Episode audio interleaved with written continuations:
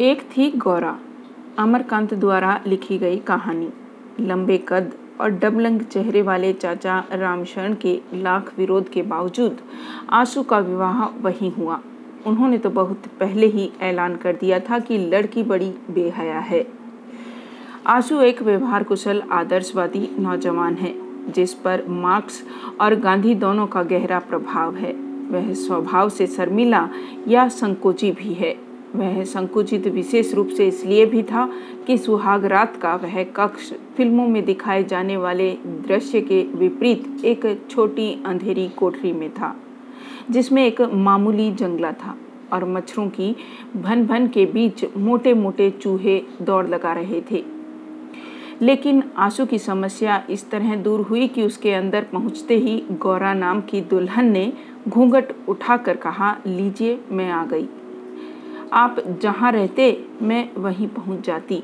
अगर आप कॉलेज में पढ़ते होते और मैं भी उसी कॉलेज में पढ़ती होती तो मैं ज़रूर आपके प्रेम बंधन में बंध गई होती। आप अगर इंग्लैंड में पैदा होते तो भी मैं वहाँ ज़रूर किसी न किसी तरह पहुँच जाती। मेरा जन्म तो आपके लिए ही हुआ है। कोई चूहा कहीं से कूदा। खड़खड़ की आवाज़ हुई और उसके कथन में भी व्यवधान पड़ा।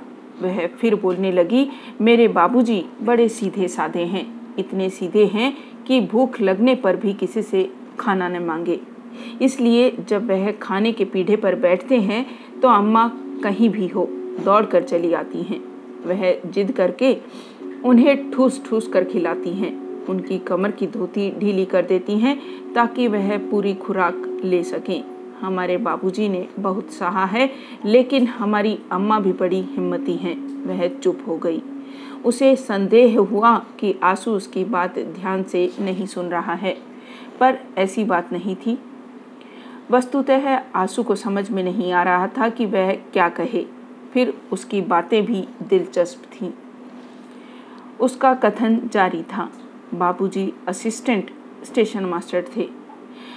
बड़े बाबू दिन में ड्यूटी करते थे और हमारे बाबूजी रात में एक बार बाबूजी को नींद आ गई। प्लेटफार्म पर गाड़ी आकर खड़ी हो गई। गाड़ी की लगातार सीटी से बाबूजी की नींद खुली। गार्ड अंग्रेज़ था। बाबूजी ने बहुत माफ़ी मांगी, पर वह नहीं माना। वह डिसमिस कर दिए गए। नौकरी छूट गई। गाँव में आ गए।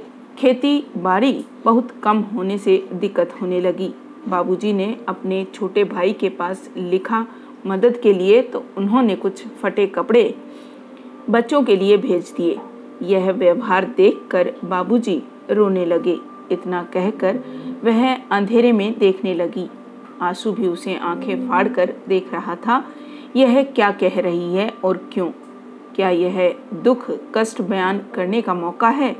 न शर्म और संकोच लगातार बोले जा रही है। उसने आगे कहना शुरू किया। लेकिन मैंने बताया था ना, मेरी माँ बड़ी हिम्मती थी। एक दिन वह भैया लोगों को लेकर सबसे बड़े अफसर के यहाँ पहुँच गई। भैया लोग छोटे थे। वह उस समय गई जब अंग्रेज़ औरत बाहर बरामदे में बैठी थी। अम्मा का विश्वास था कि औरत ही औरत का दर्द समझ सकती है। अफसर की औरत मना करती रही।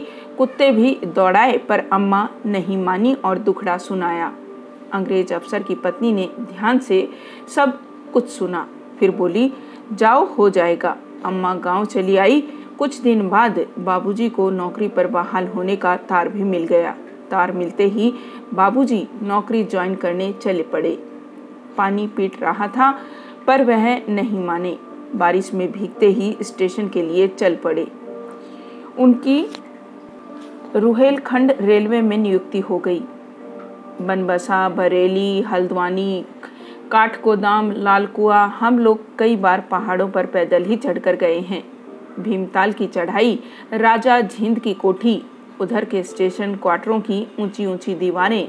शेरबाग जंगली जानवरों का हमेशा खतरा रहता है। एक बार हम लोग जाड़े में आग ताप रहे थे तो एक बाघ ने हमला किया, लेकिन आग की वजह से हम लोग बाल बाल बच गए। वह इस पार से उस पार कूद कर भाग गया। वह रुक कर आँसू को देखने लगी, फिर बोली, मैं तभी से बोले जा रही हूँ, आप भी कुछ कहिए। आँसू सक पका गया, फिर धीमे से संकोच पूर्वक बोला, मैं, मेरे पास कहने को कुछ खास नहीं है। हाँ मैं लेखक बनना चाहता हूँ। मैं लोगों के दुख दर्द की कहानी लिखना चाहता हूँ, लेकिन मेरे अंदर आत्मविश्वास की कमी है। पता नहीं मैं लिख पाऊँगा कि नहीं। क्यों नहीं लिख पाएँगे? ज़रूर लिखेंगे। मेरी वजह से आपके काम में कोई रुकावट नहीं होगी। मुझसे जो भी मदद होगी, हो सकेगी। मैं ज़रूर करूँगी। आप निश्चिंत रहिए। मेरे भैया ने कहा है कि तुम्हें अपने पति की हर मदद करनी होगी, जिससे वह अपने रास्ते पर आगे बढ़ सकें। मुझे अपने लिए कुछ नहीं चाहिए। आप जो खिलाएँगे और जो पहनाएँगे, वह मेरे लिए स्वादिष्ट और मूल्यवान होगा। आप बेफिक्र होकर लिखिए, पढ़िए। आपको निरंतर मेरा सहयोग प्राप्त होगा। उसकी आँखें भारी हो रही थी और अचानक वह नींद के आगोश में चली गई। आँसू कुछ देर तक उसके मुखमंडल को देखता रहा। वह सोचने लगा कि गौरा नाम की इस लड़की के साथ उसका जीवन कैसे बीतेगा, लेकिन लाख कोशिश करने पर भी वह सोच नहीं पाया। वह अंधेरे में देखने लगा।